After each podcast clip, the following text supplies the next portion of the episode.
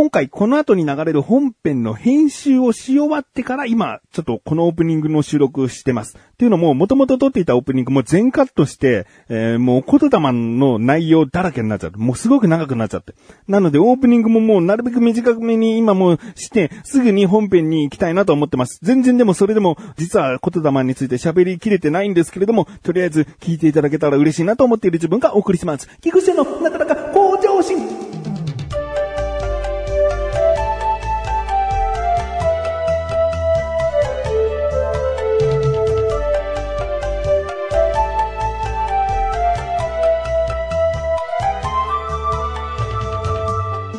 今回ですね、もうこの番組で何度も何度も出てくるアプリゲームなんですが、コトダマンというゲームがあるんですね。で、まあそうだな、東京リベンジャーズとコラボした時にも話したから、もう本当に数ヶ月前にもう話してるんじゃないかなと思うんですけれども、あのー、最近ですね、ついにやりました。えー、何をやったかというと、友人にシバンちゃんという子がいるんですけど、シバンちゃんって言霊全く興味なくて、あのー、話を聞いてくれるの。すごい聞いてくれるから、まあ、興味がないわけじゃないけど、まあ、全然やる気はない。うん、だけど僕が、こう、すごく楽しそうにコトダマンのことに対して話してる今回のコラボさ、こうこうこうでさ、キャラがさ、こうでさ、とかさ、なんかまあ、あの、本当に一方的な感じじゃなくて、こうだから楽しいんだよっていう説明をしながら、こう話すことが多くて、で、僕、あの、逆の立場だったら、あんまりアプリって進められてやるもんじゃないなって思うから、なんかほら、面白いからやってみなよっつって、そうなの？やってみるよっつってさ、で、こう、結局飽きちゃったりとかした時に申し訳ないじゃん。うん。で、本当にもうしょっぱなからさ、いや、こういう系は苦手だし、とかさ、こういう系はあんまり、うん、好きじゃないんだよなって思うジャンルだったりする場合さ、あの、なかなか言いづらいじゃん。だ逆の立場になった時を考えると、アプリゲームとかってあんまり人から強制したり、まあおすすめはぐらいはいいかもしれないけど、強制して一緒にやってみようぜみたいなことってしない方がいいなって思うんですよね。うん。だから、まあ、シバンちゃんにも、言霊の話は散々してるけど、ほとんど、だからやってみてよっていうセリフは多分言ったことないんじゃないかな。うん。まあ、聞いたことはあるけどね。やりたいと思う？みたいな。ん、いやー、ちょっとこれはいいっすねって毎回言ってたし、うん。まあだからそんぐらいもう、なんだろう、やってほしいっていう気持ちは、その、言霊の話をしてるときに、1割もない。僕の中で。えー、シバンちゃんにプレゼンをしてるつもりはなくて、本当に純粋に、コトダマンが面白くて、今回のコラボすごくてっていう話を、うん、もう伝えたいだけで、コトダマンの話をするのね。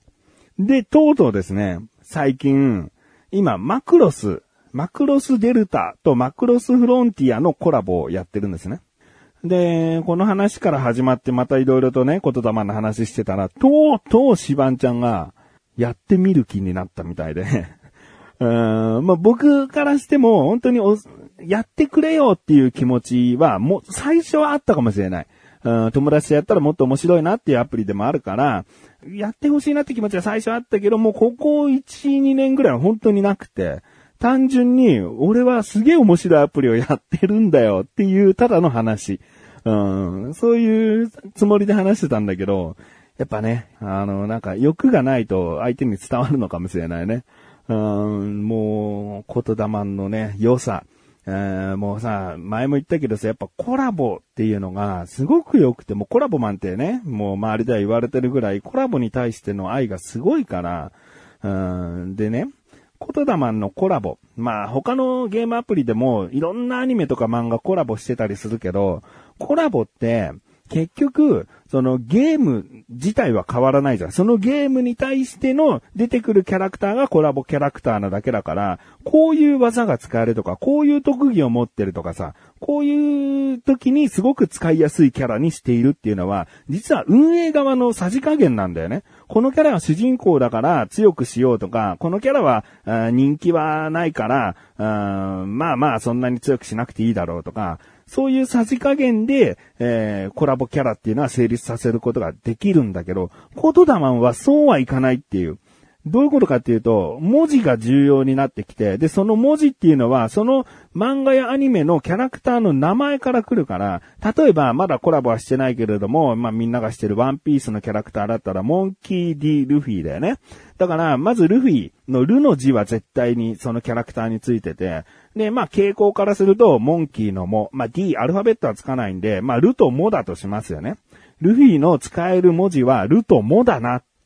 でもこれは主人公にしては実はまあ、すごく使いづらい文字だから、まあ例えばラリルレロ、ルは使えるってことはラリルレロも使えるようにしようとか、そういう風に強くはできるんだよね。だけど基本的にはまあ、元ルが確定だなと思うから、ああ、このキャラはどういう強さになるんだろうっていうのが、コラボしてないのに、そのユーザーからすると想像できちゃうのね。うん。例えばゾロだったら、ロロノアゾロでロとソだから、あ、ウジクに対してすごく使えるキャラになるんだろうなとか、サンジだったらビンスモークサンジだからウとサじゃん。すごく使いやすい文字二つもらえるじゃん、サンジは。サンジは結構強キャラになるんだなとか、全然コラボの情報がなくても、勝手にユーザーだけで予想し合えたりして楽しめちゃうんだよね。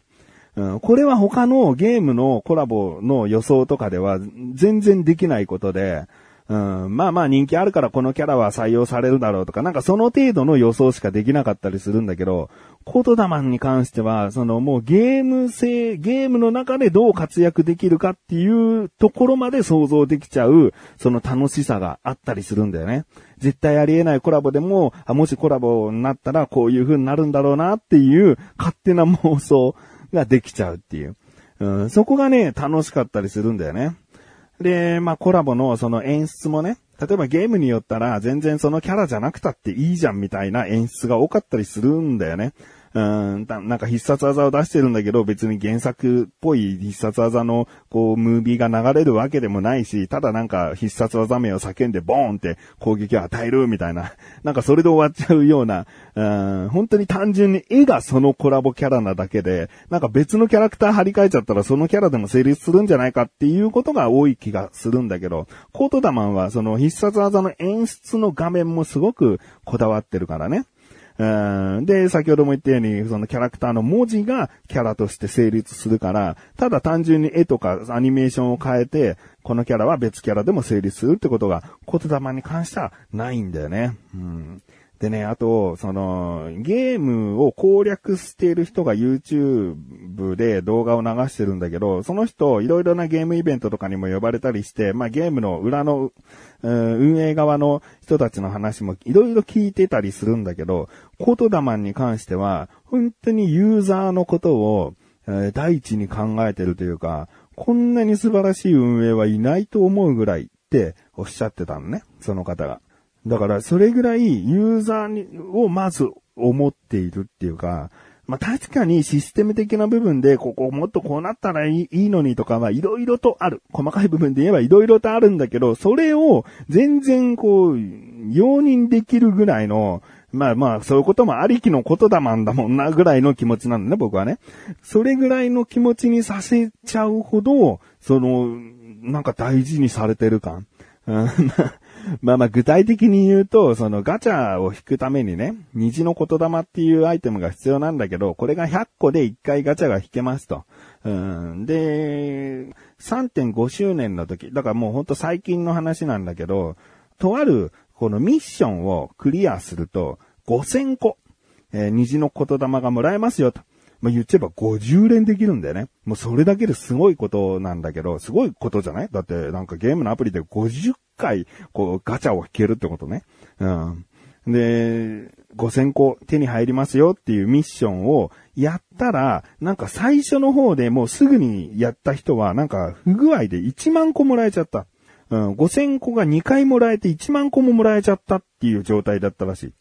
で、僕は、あの、ちょっといろいろと、まあ、仕事か何かですぐにはログインできなかったから、その状況にはなってなかったんだけど、あの、運営も慌ててですね、そのミッションができるイベントを取り下げたんだね。で、もうもう1万個もらってる人もいれば、出遅れた人はまだ0個の人もいるし、その5000個もらえるミッションをやってる途中の人もいたし、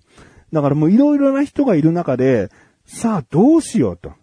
うん、これも運営によってはもうこのままもうなかったことにするとかね。まあ多少の補填をするとかいうぐらいで終わらせてしまうかもしれない。うん。だけど、コトダマンの運営側はもう、本当に悩みに悩み抜いてたと思うんだけど、全ユーザーに1万個配るっていう決断にしたのね。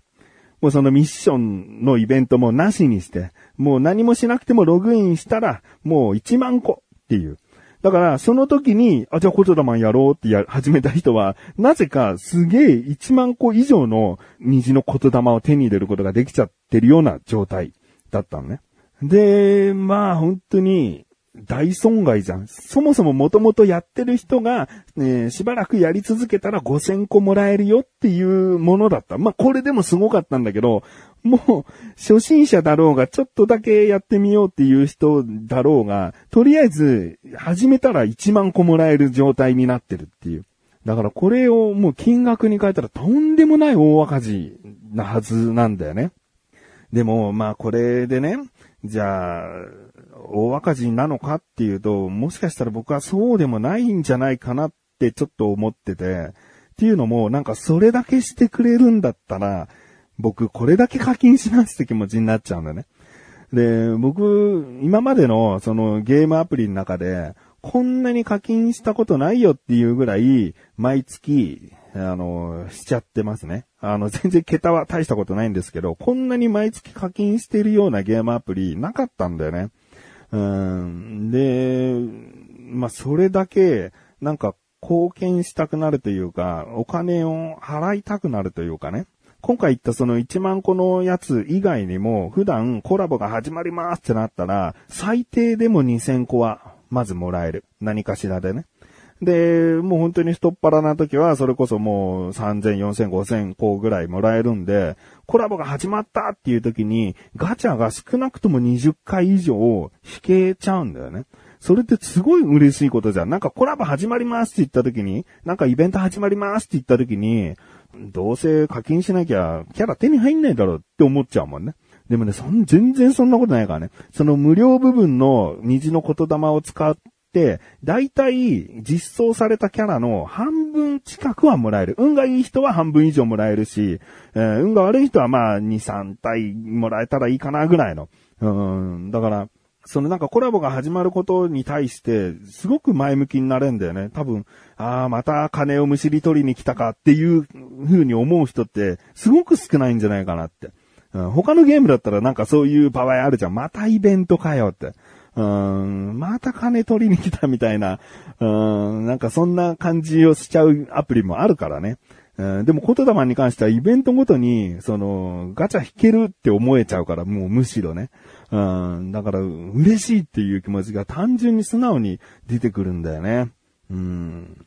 で、まあまあ、そんな話も含めですね、シバンちゃんにしていたわけです。まあ、全然これがプレゼン的に聞こえてしまったらね、全然、あの、そういうことじゃないんだけど、いや、ことだますごいんだぜっていうね。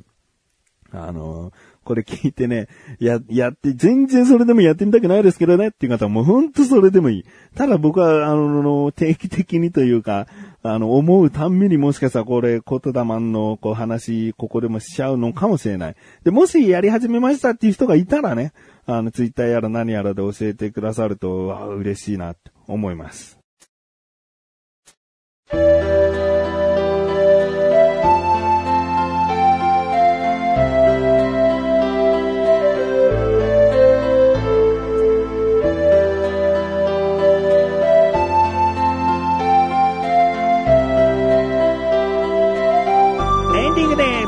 そしてすぐお知らせです。このなだらかご女子が配信されたと同時に更新されました。小高菊池の宝ちゃん聞いてみてください。今回はですね、まあ、秋のせいにしているのかななんかね、すごくだらーっと始まったんだけど、でもなんかすごく、小田カルチャーってこういう方向に持ってきたいなって思え、思っていた、えー、回。こういうことが小田カルチャーらしさだなって僕は思ってたし、きっと小高も思ってる。うん、そんな内容が前半。後半は最近の小高のおすすめアーティスト、えー、音楽アーティストをいろいろとこうピックアップしてね、話しておりますので、気になるという方はぜひ聞いてみてください。ということで、なだらかこちらせま進むこちらで、それではまた次回お会いでき口上でした。メガネたまにもあるよ。お疲れ様です。